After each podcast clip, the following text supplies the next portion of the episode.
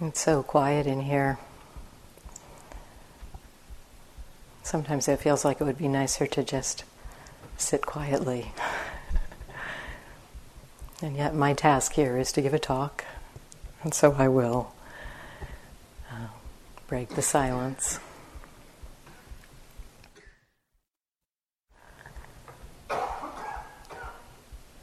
The main practice that we're exploring here together is mindfulness. And the Buddha offered instructions for us. One of the main teachings in the texts, called the Satipatthana Sutta, explores how we establish mindfulness and the kind of experiences that we attend to.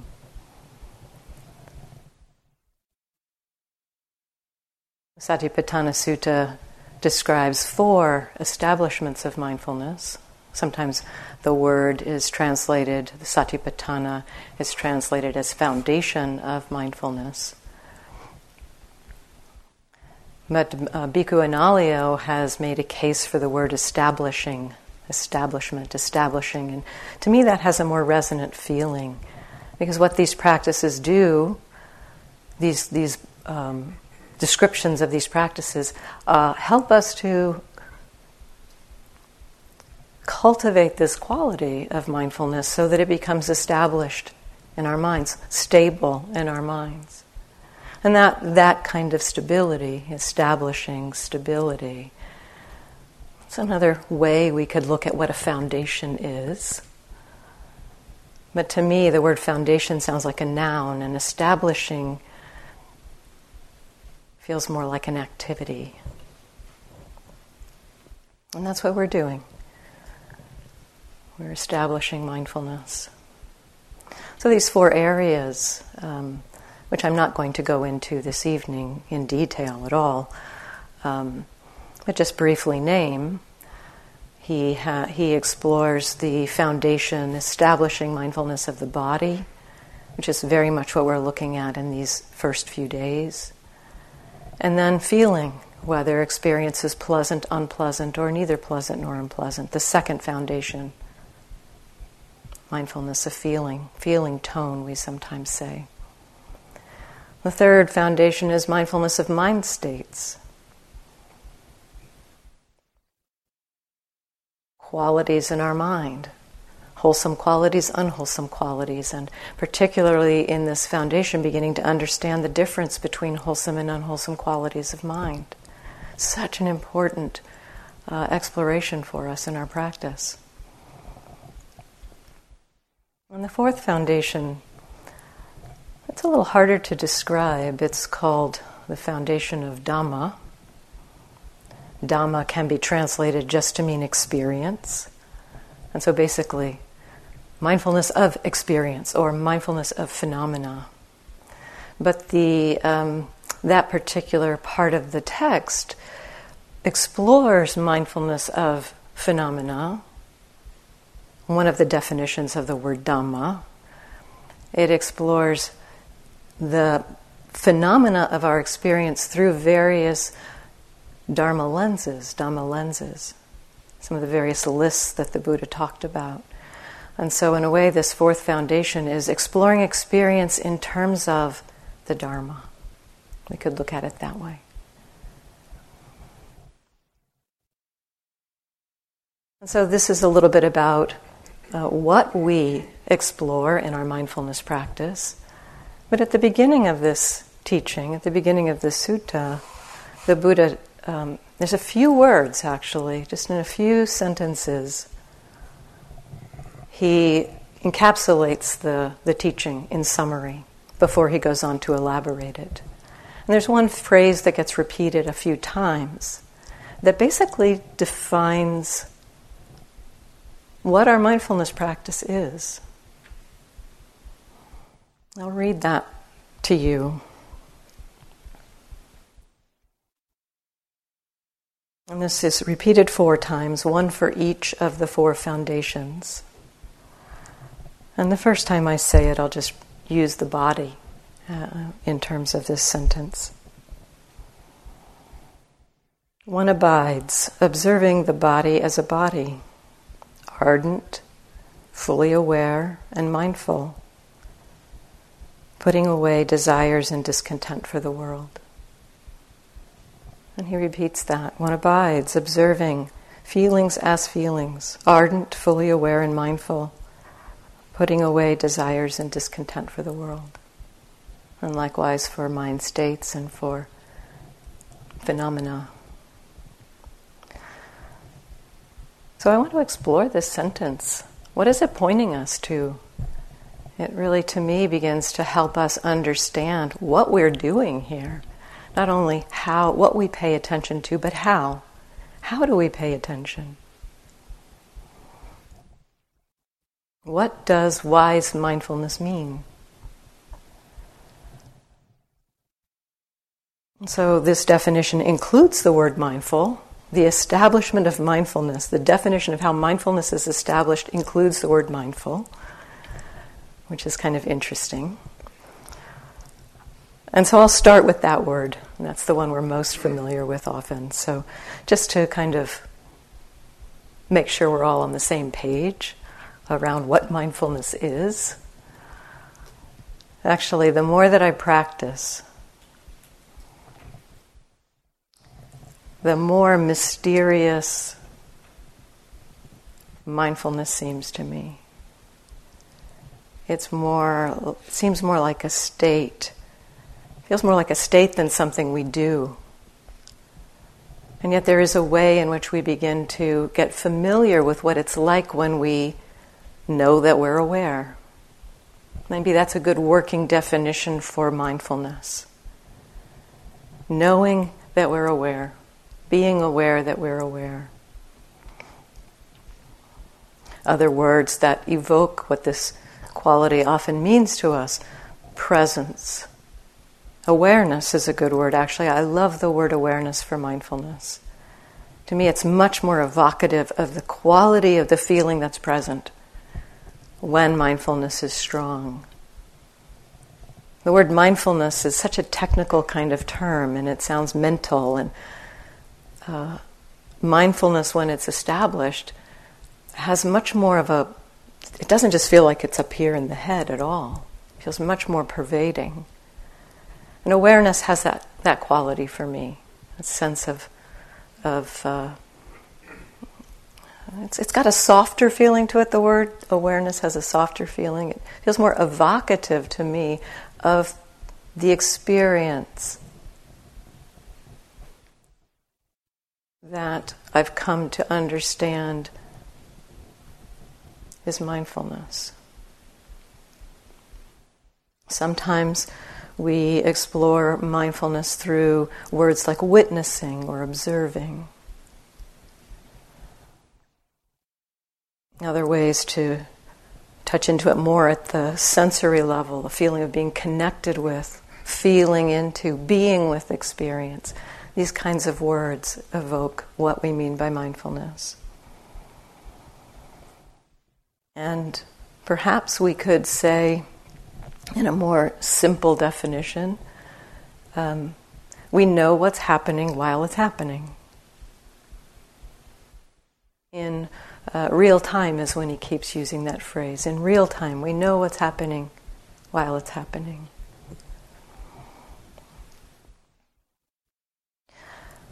Mindfulness, the quality that the Buddha talks about in the sutta of establishing he points to, the, to this quality of establishing a kind of mindfulness that supports us to understand what is skillful and what is unskillful, what leads us to suffering, what leads us away from suffering.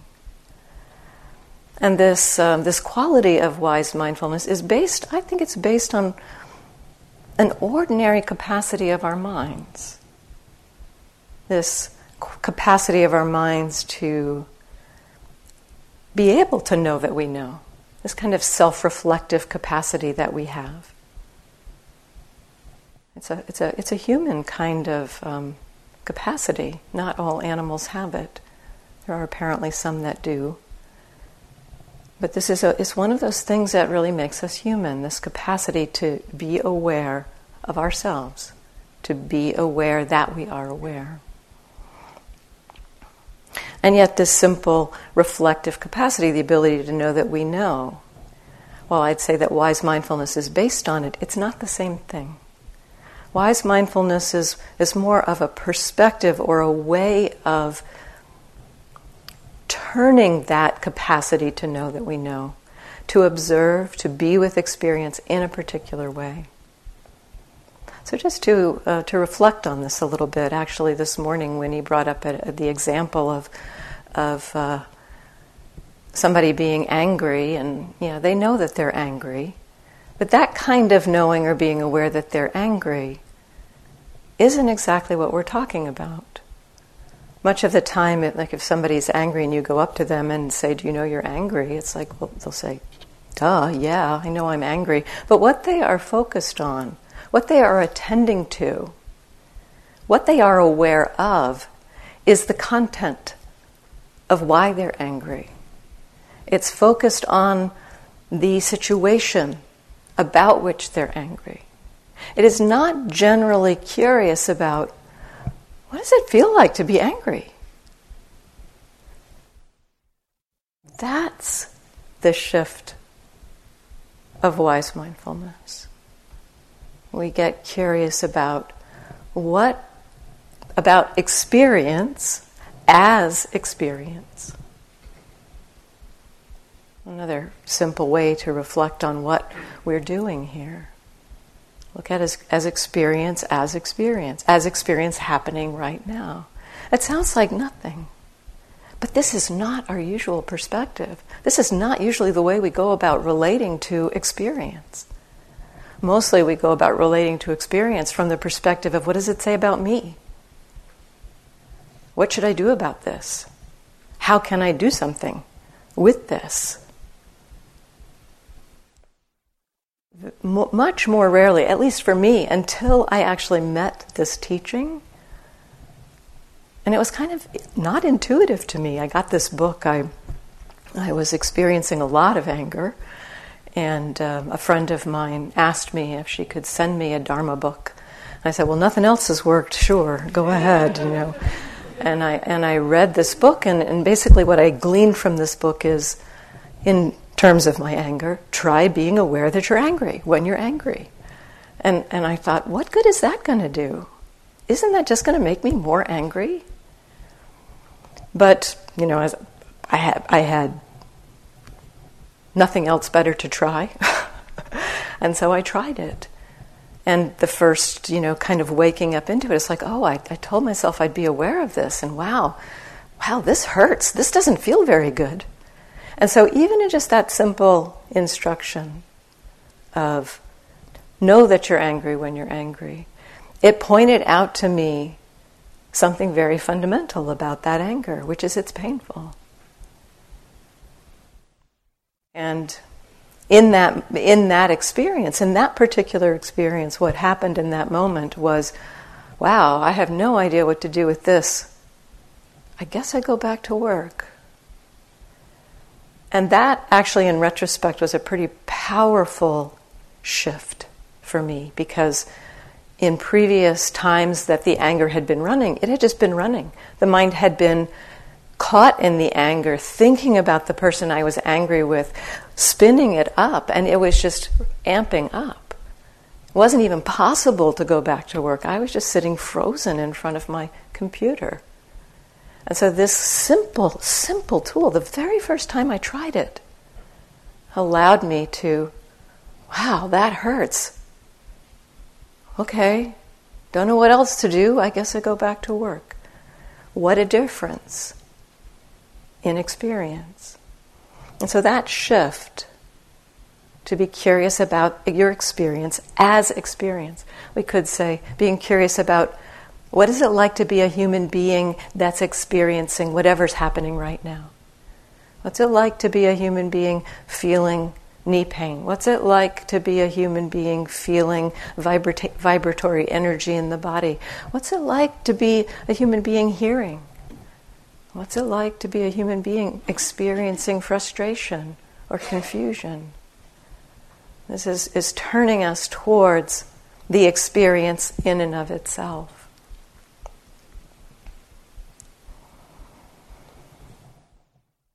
Satipatthana Sutta has these categories of what we pay attention to. It's like it's got we pay, pay attention to establish mindfulness of the body, establish mindfulness of feeling, establish mindfulness of mind states, and then establishing mindfulness of phenomena through the, the through a dharma perspective or a dharma lens. And we might think that this limits us in terms of what we pay attention to. But this set of things, this set of this description of things to notice, it's everything in our human experience. There's nothing that you experience that is left out of the Satipatthana Sutta. And so, whatever is coming up for you, there's a way in which we can attend to it from this perspective, being curious about it as experience.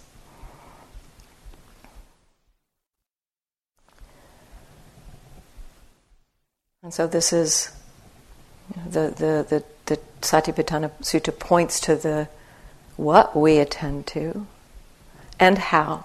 And this um, being attentive to experience as experience is a kind of a key piece of that. And in the definition, this comes out in the part of the phrase that says, aware of or abides observing the body as a body, feelings as feelings mind states as mind states.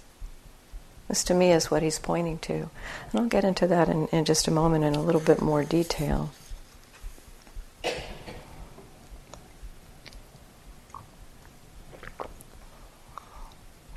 So I want to think about the words associated with this phrase.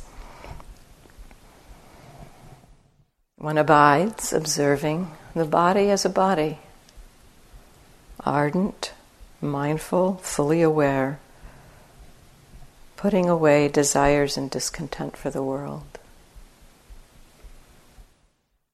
The first word there, I don't know whether we'll get through all the words. Mm-hmm. Just, you know, we'll see how far we get. um, the first word, abides. I love that word. It, it also has an evocative feeling for me. If you're told, you know, to abide with something, how does that feel?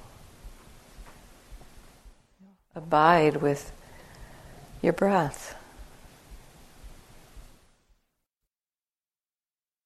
I was teaching this teaching at one course where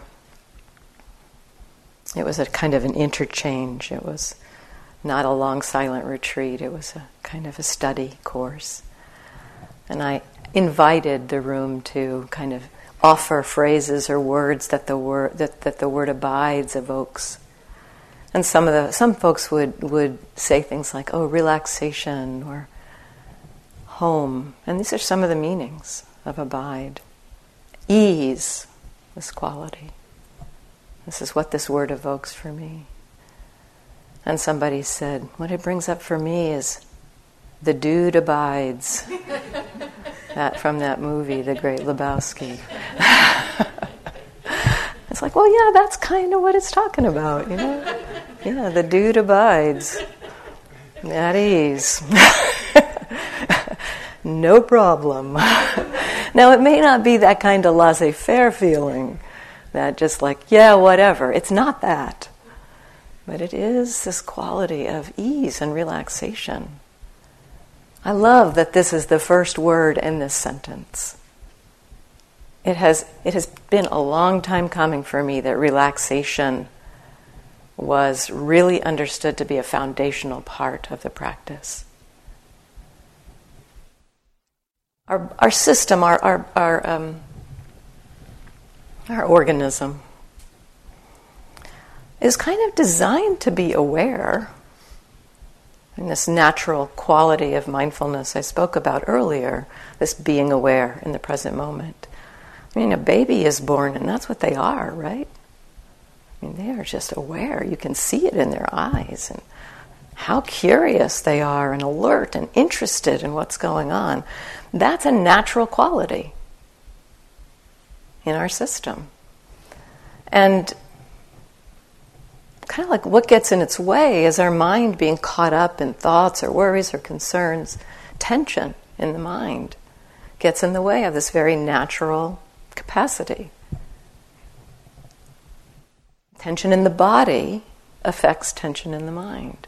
And so, if we can relax the body, we may find that it supports an easing of the mind, a relaxing of the mind. I was talking to somebody in the last couple days about how um, the face is so um, closely connected with the mind. The expression on the face and the, the, what the, the kind of feeling in the mind are very closely connected. There's even, even been studies about this that if you, if you um, just try it now, let, your, let the, just take, take in how you are in this moment. And now I'd like to ask you to let the corners of your mouth turn up in a little smile and see what happens.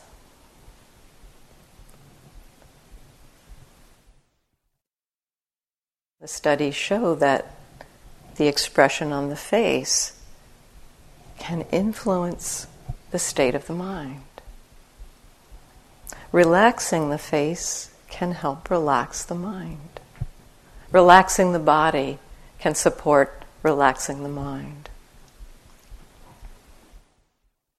And then there's a more there's more access to this natural capacity for being aware in the present moment, and we can begin to aim it in the direction that the Buddha is suggesting.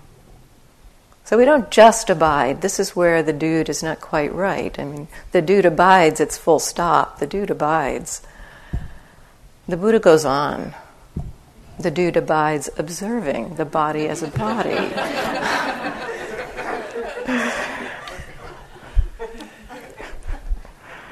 So, observing the next word.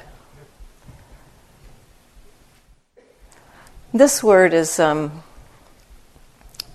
similar to the, the, the root of the word is, is, is the same as what's in the word vipassana. The pasana part means to see, and the, um, the, the word is nupassana. Nupassana is the word that means observing. And the, the, the commentaries say it, it, kind of has this feeling of being closely connected to, kind of like really engaged with. So, observing, seeing, connected with. Closely connecting with. And so, it's, to me, it's kind of like a meeting, meeting experience. So, there's abiding and meeting, connecting. And what do we connect with? The body as a body, feelings as feelings, mental, uh, mental activity, mental uh, mind states as mind states. And so, what does this phrase mean? A body as a body. We explored it a little bit.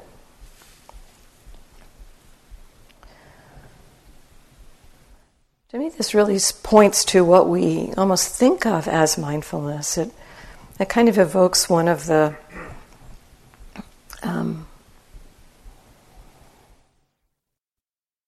one of the more famous suttas, the Bahiya Sutta, which maybe one of us will speak on in more detail as the retreat goes on.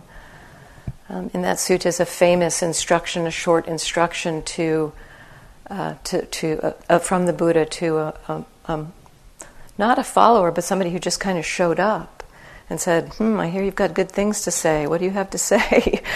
and the, the Buddha responded with a very pithy teaching. And he said, In the seen is only the seen. This is how you should train yourself. In the seen is only the seen. In the heard is only the heard. In the sensed is only the sensed. In the cognized is only the cognized. This is how you should train yourself. And the teaching goes on to explore what the ramifications of that exploration are, which are understanding and freedom. But this um, seeing or, or observing the body as a body, to me, this is pointing to a similar kind of thing. It's uh, um, uh, in the sensed is only the sensed. In the seen is only the seen. It's not things added, extra ideas or concepts. It's coming to what we might call the more close to the bare experience. What's actually happening? We are often relating to experience through concept. At a very um, uh, deep level in our human system, this is how we navigate the world in so many ways. Perception. We look out at the at the world, we look out in this room and we see people and we see walls and fans and light and and uh, zabutons and that understanding of what is seen is um, happens because we have a lot of experience from the time we're born and we're be- we begin to be taught what things are. This shape is mom. This shape is food. so we, we begin to um, make these associations. And so perception at work helps us to identify what's going on. But perception is a mental object, it's mental formation. Perception doesn't happen at the eye, perception happens in the mind. And so, in a very real way, as we're navigating the world, we are relating very much through concept, and we need this. I mean, like, there have been times when I've been meditating that uh, the concepts around seeing fall away. And I do not want to get up and try to walk across the room when that's happening because it's pretty much just form and color. The mind is, is not kind of landing on the concepts. And so, what in our experience? So we, can, we get closer and closer to this. And in my experience, this is kind of a, hmm, you know, we don't, we don't start and we cannot try. I mean, don't try to see things as just form and color. You will get a headache. But over time, we begin to, to recognize that, that, that, that perception is working, that ideas come in with perception. And so we're not just seeing a person. We're seeing a person, and we've also got to already, before, even before we meet somebody, we have a whole bunch of ideas about them. We have ideas about them based on how tall they are, how much they weigh, how, what their gender is, what their sexual orientation appears to be, what their skin color is. We have ideas about them that we're bringing, we're bringing along because, again, this is the conditioning of being human. And it's natural for this to happen, these conditionings. What we don't often recognize is that they're happening. And so, in the seeing, in the seen is only the seen, is recognizing, well, they're seeing. And in the cognized is only the cognized. Wow, there's all these thoughts and ideas and attitudes and views happening about that seeing. And so, we're not even trying to stop necessarily all the things that are going on, but it is helpful to recognize that these things are going on as experiences in the present moment instead of simply just being swept along by the beliefs and views that we carry.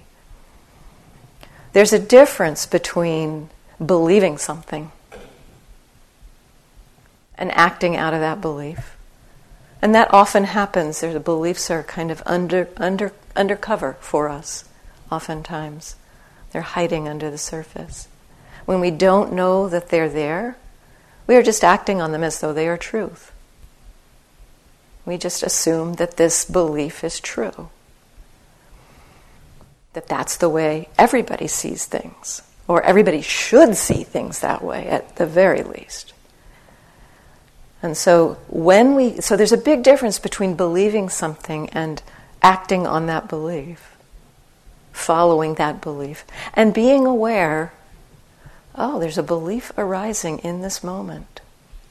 Huge difference between those two. And so that's in the cognized is only the cognized. Awareness in, in this phrase, mind uh, aware of abides observing mind states as mind states. A view is a form of a mind state. So that's knowing that mind state as a mind state. This is a view that's arising. This is not our usual perspective. And so we explore our experience, and right now we're kind of focusing uh, to some extent on the body. As, as Winnie said this morning, this is an easier place to begin to get a sense of what this kind of attention is like. Being curious about body experience as body experience, the human experience of tingling and vibration and pulsing. Not so much in, in reference to I or me or mine. That's another piece, I think, of this, of this instruction. Body as a body. Not my body, but a body.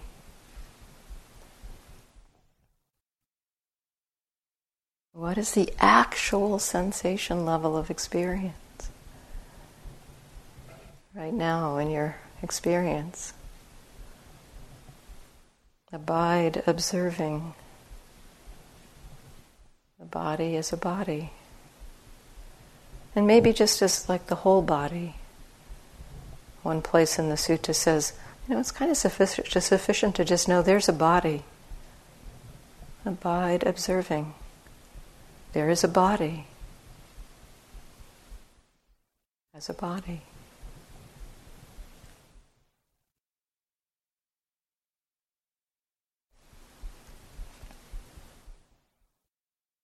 These two words together, abides observing. I like that they're combined because it to me brings together the kind of what we've been saying, be you know, relaxed and, and alert in a way. You know, it's kind of the, the connected and relaxed. Observe the body as a body. Abide observing the body as a body. And it also, to me, points to two aspects of um, we could we could say two aspects of attention, two ways of exploring attention.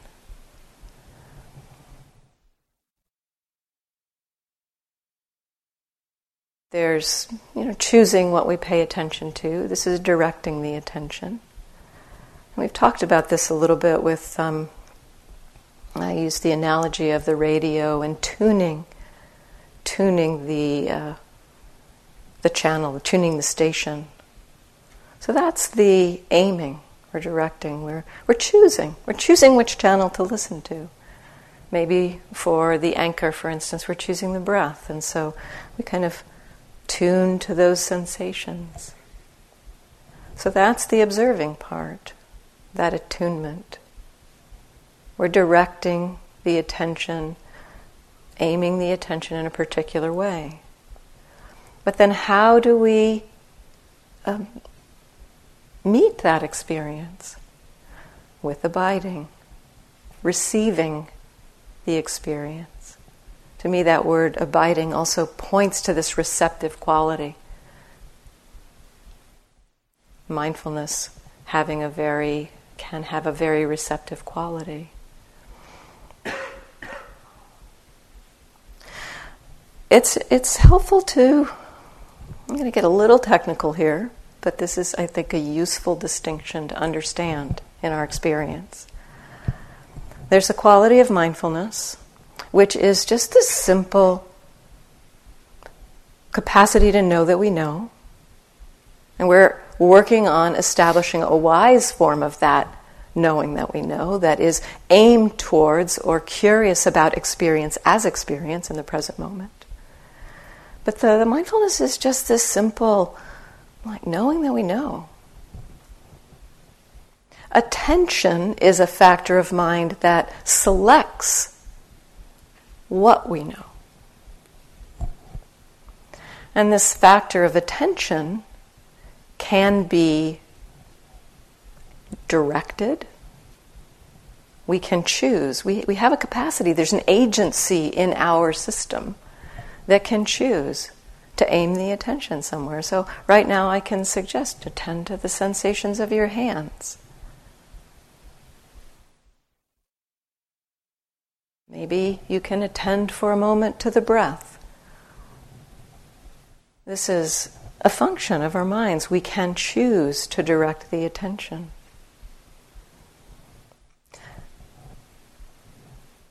And yet, this factor of attention is also something that we, if we're not choosing where to put our attention consciously, we could say our habits, our patterns, how we've been shaped, how our conditioning has unfolded to this moment, will choose something for us to pay attention to. And so it's kind of, in some ways, it's kind of like, you know, how, how the breath, um, we can choose to breathe in and breathe out. We can control that to some extent. We can decide, okay, I'm going to breathe in now. I'm going to breathe out now. And yet we don't have to do that. If we don't do that, the breath will just breathe, fortunately. And it's kind of similar with this factor of attention. We can choose where to put our attention. But if we are not consciously choosing where to put our attention, attention will be connecting to something. So that's a, a little bit about attention. And now, how does that connect to mindfulness? Mindfulness and attention are not the same thing. And we can know this, we can be aware of this through a simple uh, remembering of, a, of experience we've all had. Walking down the street lost in thought, not consciously aware of the surroundings. Recently, I was uh, driving to uh, teach a class at the center I, I teach in in California, and um, uh, I was driving down the, the main road near where the center was, and I kind of was tracking where I was and noticed, oh, the street that I need, I saw this kind of like the street that I need is coming up. I'm going to be turning left soon. Then mindfulness went away completely.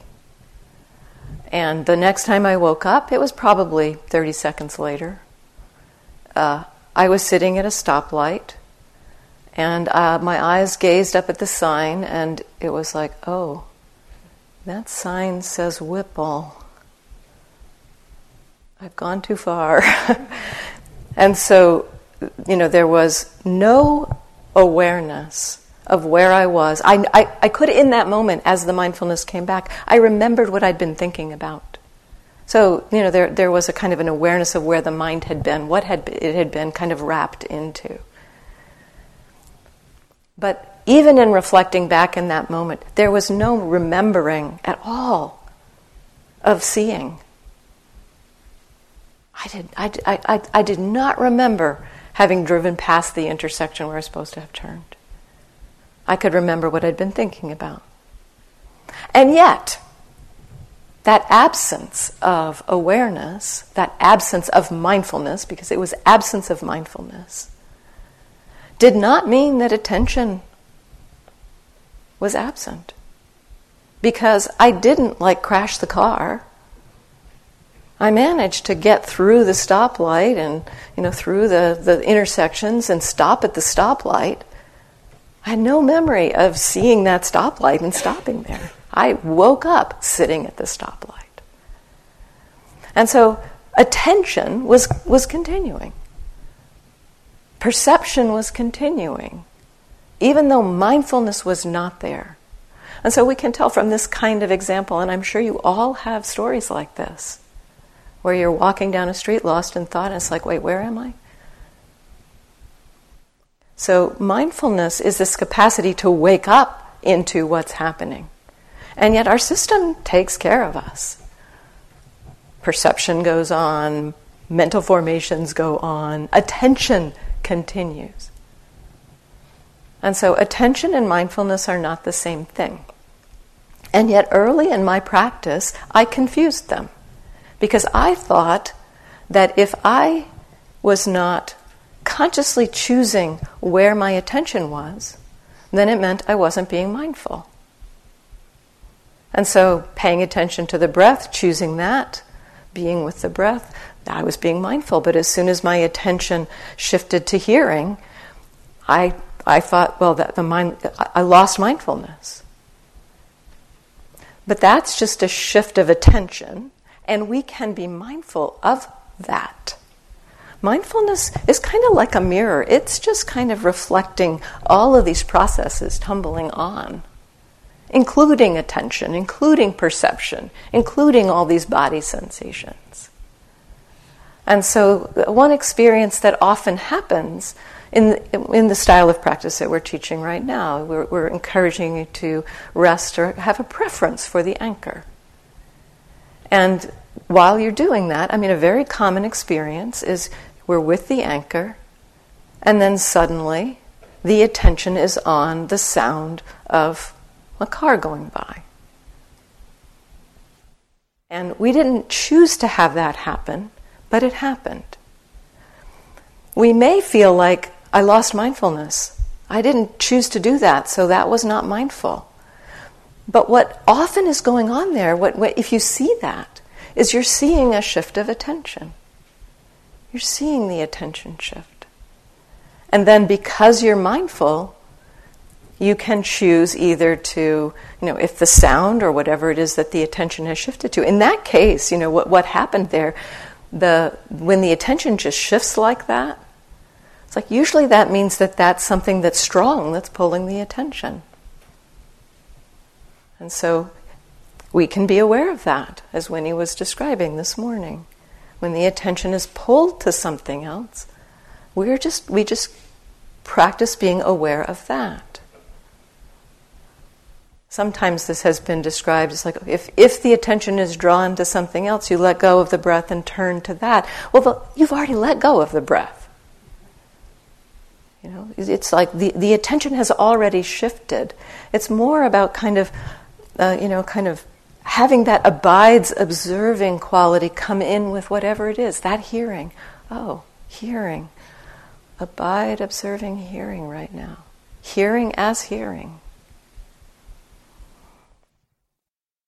And so for me, this was an important thing to begin to understand that it didn't mean that mindfulness necessarily, I mean, sometimes it did. It did mean that when the, the my attention shifted to something else, the mindfulness got lost. That's a, a very common avenue of, of mindfulness getting lost. That there's something, we're kind of paying attention to the breath or whatever our anchor is, and the attention shifts to something else, but our mind is kind of attuned to the breath, and then the mind goes off to that car and then thinks about cars and thinks about driving down Pleasant Street and what's at the end of Pleasant Street and what maybe I can get in the store at the end of Pleasant Street, and we're gone. Because we didn't notice that attention shift. When we, when we notice that, we just say, oh, it's hearing. Hearing is happening, and maybe recognizing the perception that comes with that hearing, seeing an image of a car in our mind And so I just wanted to to bring that in. This kind of, um, to me, this abides observing kind of brings that uh, kind of both receptive and directed qualities of awareness. We can tune the attention to an object and then receive. Just receive that.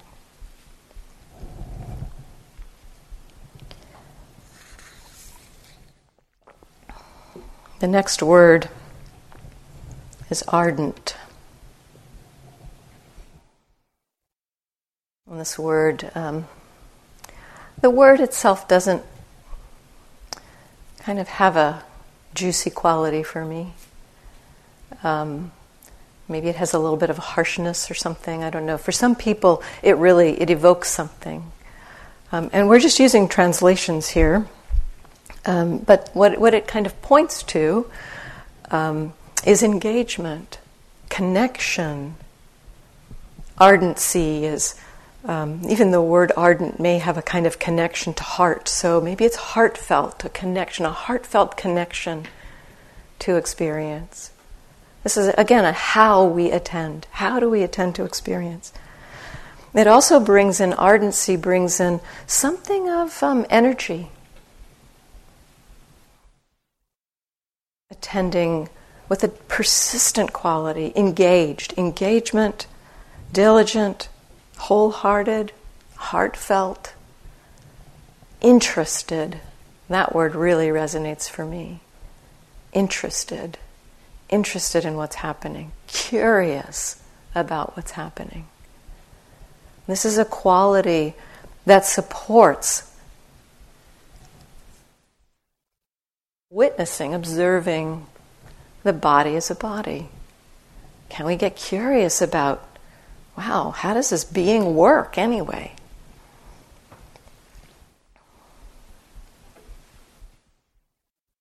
And so, ardent has this quality of energy and engagement and curiosity, kind of a, an engaged part. But remember, it's got abiding in there. Abide ardently.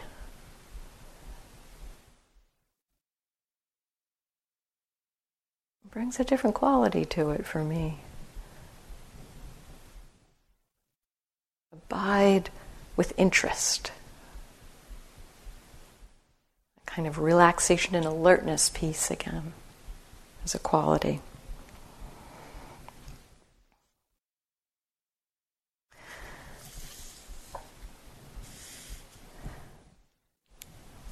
One abides observing the body as a body. Ardent, curious. One abides observing the body as a body, curious, interested, fully aware. The next word. Sampajanya, sometimes translated as clearly comprehending. One of the main ways this is spoken to um, that most people are familiar with is in the Satipatthana Sutta, in the foundation of the body. There's a section on clear comprehension, full awareness, where the, the instructions are to be aware of all your activities. When walking, know that you're walking. When standing, know that you're standing. When um, walking back and forth, know where, that you're, what you're walking back and forth. When carrying something, you know you're carrying it. When eating, you know you're eating. When being silent, you know you're being silent. So just an awareness of what's happening, of all activities. Elsewhere in the suttas, however, it defines clear comprehension in a more subtle way. It defines it experience being understood as they arise, remain present, and pass away. So essentially, being curious about the impermanent nature of experience, fully aware that experience is not stable. It's arising, persisting, and passing away.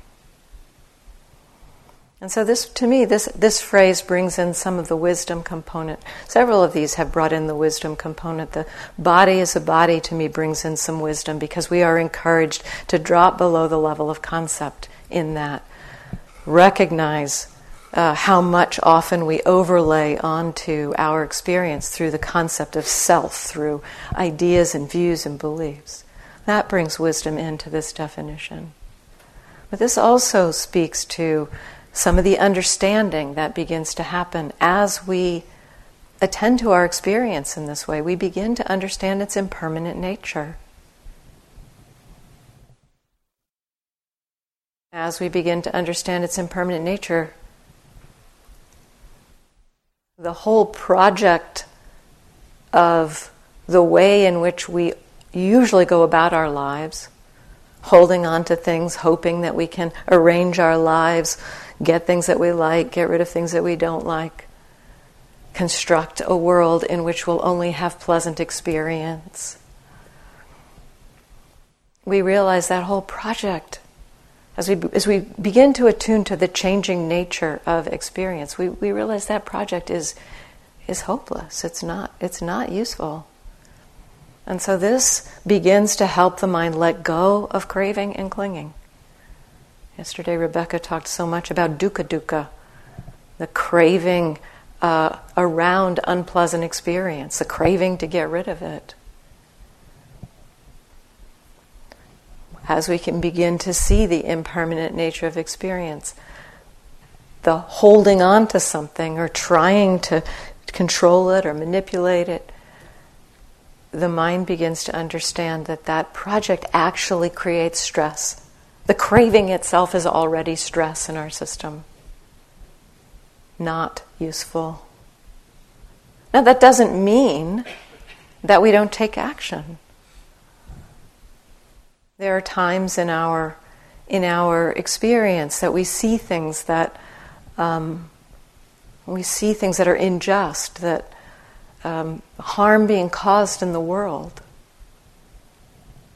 And becoming aware of that, yes, there might be craving or aversion around that. And yet, there is also the possibility of being motivated by compassion to alleviate that suffering.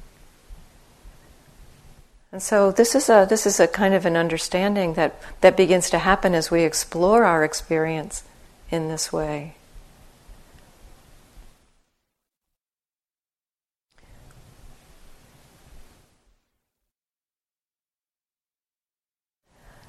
The Buddha, at one point, heard in his home, home country area that there were warring factions fighting over water.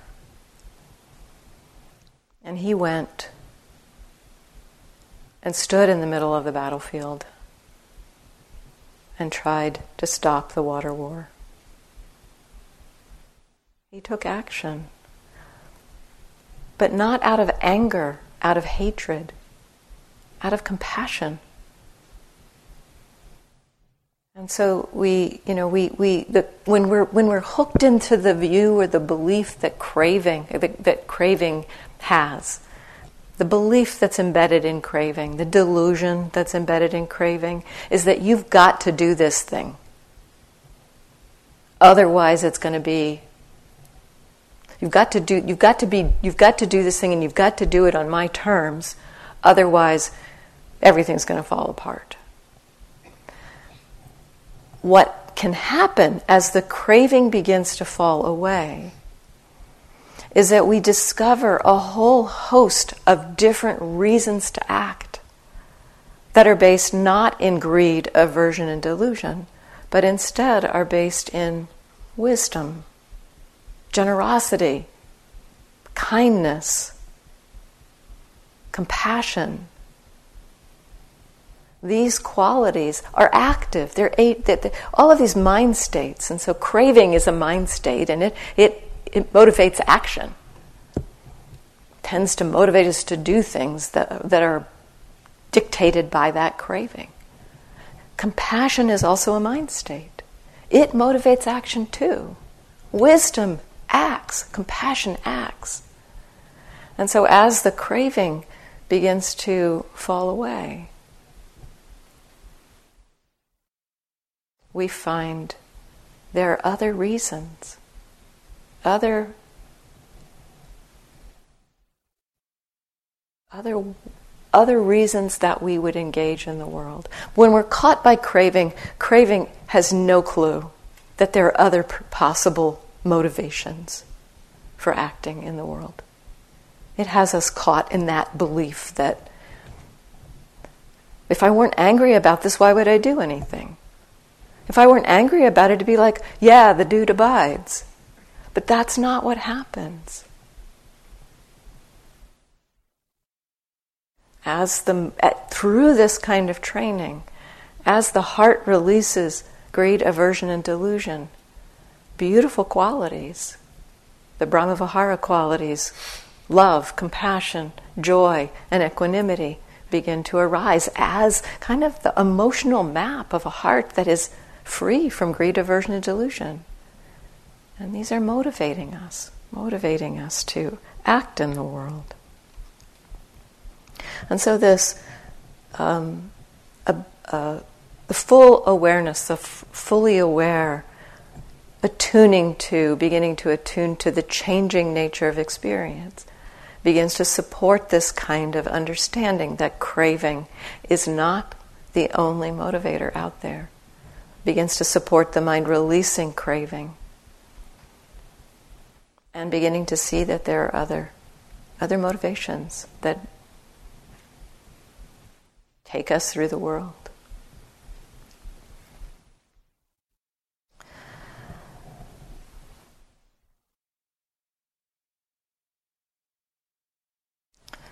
There's one more phrase which I'll only say something briefly about. The last phrase. I'll read the whole thing again. One abides observing the body as a body, ardent, curious, interested, mindful, fully aware putting aside desires and discontent for the world. Sometimes this is translated as free from desires and discontent for the world. It's like, wow, that's a pretty high bar. I'm not there yet. Bhikkhu Analayo points out that the Pali term can actually be understood as, a, as, a, as an active verb. So putting aside or uh, setting aside. That's how I, I chose to speak it. Setting aside desires and distress for the world, freeing oneself from. And so it can be understood, Bhikkhu Analayo says it can be understood as a process that happens as we engage in this. Not that we have to accomplish it first, but that it goes on while we practice in this way. To me, this points to the what we've been pointing to about allowing what's happening, free from desires and discontent for the world. The, the, the phrase "the world," uh, often the Buddha points to that as meaning the world of experience. This is what I mean by world: is the wor- this this fathom-long body, the experience of this fathom-long body. So free of desires and discontents in relationship to the experience in, in our in our that's that's happening. And so freeing oneself from desires and discontent, the way that that unfolds often is that we we begin to recognize we explore the possibility of allowing what's happening. Whatever's happening, we've said this a lot, you know, it's it's it's okay. The breath can be as it is. Body sensations as they are. Can we explore this this possibility of allowing it to be as it is? And yet, it's not always possible. There's body sensation arising, and the mind doesn't like that body sensation. There's aversion. Can there be an allowing of both of those? What's happening right now? There's unpleasant body sensation. That's the body in the body feelings and feelings. And there is aversion arising, mind states and mind states. Can that be allowed? For me, at a certain point, it was, it was kind of like, oh, that's what's happening. Oh, there's an unpleasant sensation and I don't like it. Of course, of course I don't like it. Okay, I can allow that to be, be what's happening. And there we are in stepping into freeing ourselves from desires and discontent because when we're we're caught by the aversion so this is kind of pointing to the the difference you know between being caught by aversion and knowing that aversion is happening. Maybe the aversion doesn't go away in that moment but the relationship to it becomes very different. Caught by the beliefs around aversion. I've got to fix this, I've got to get rid of this, versus, oh, aversion is arising. Huge difference. And so, can it be allowed? That's how this process of freeing the mind from desires and discontent unfolds. When there's discontent about something that's happening, oh, discontent is arising. Can I allow discontent? Freeing ourselves from being caught by discontent. We know it as an experience.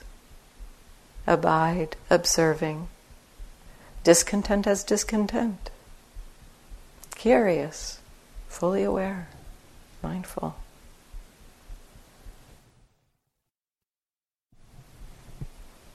Let's sit for a moment.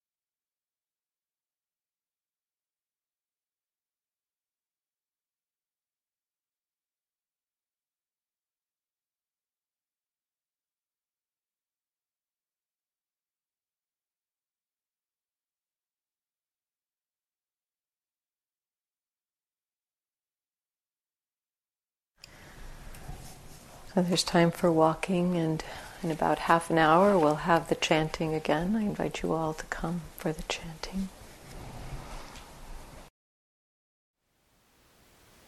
Thank you for listening.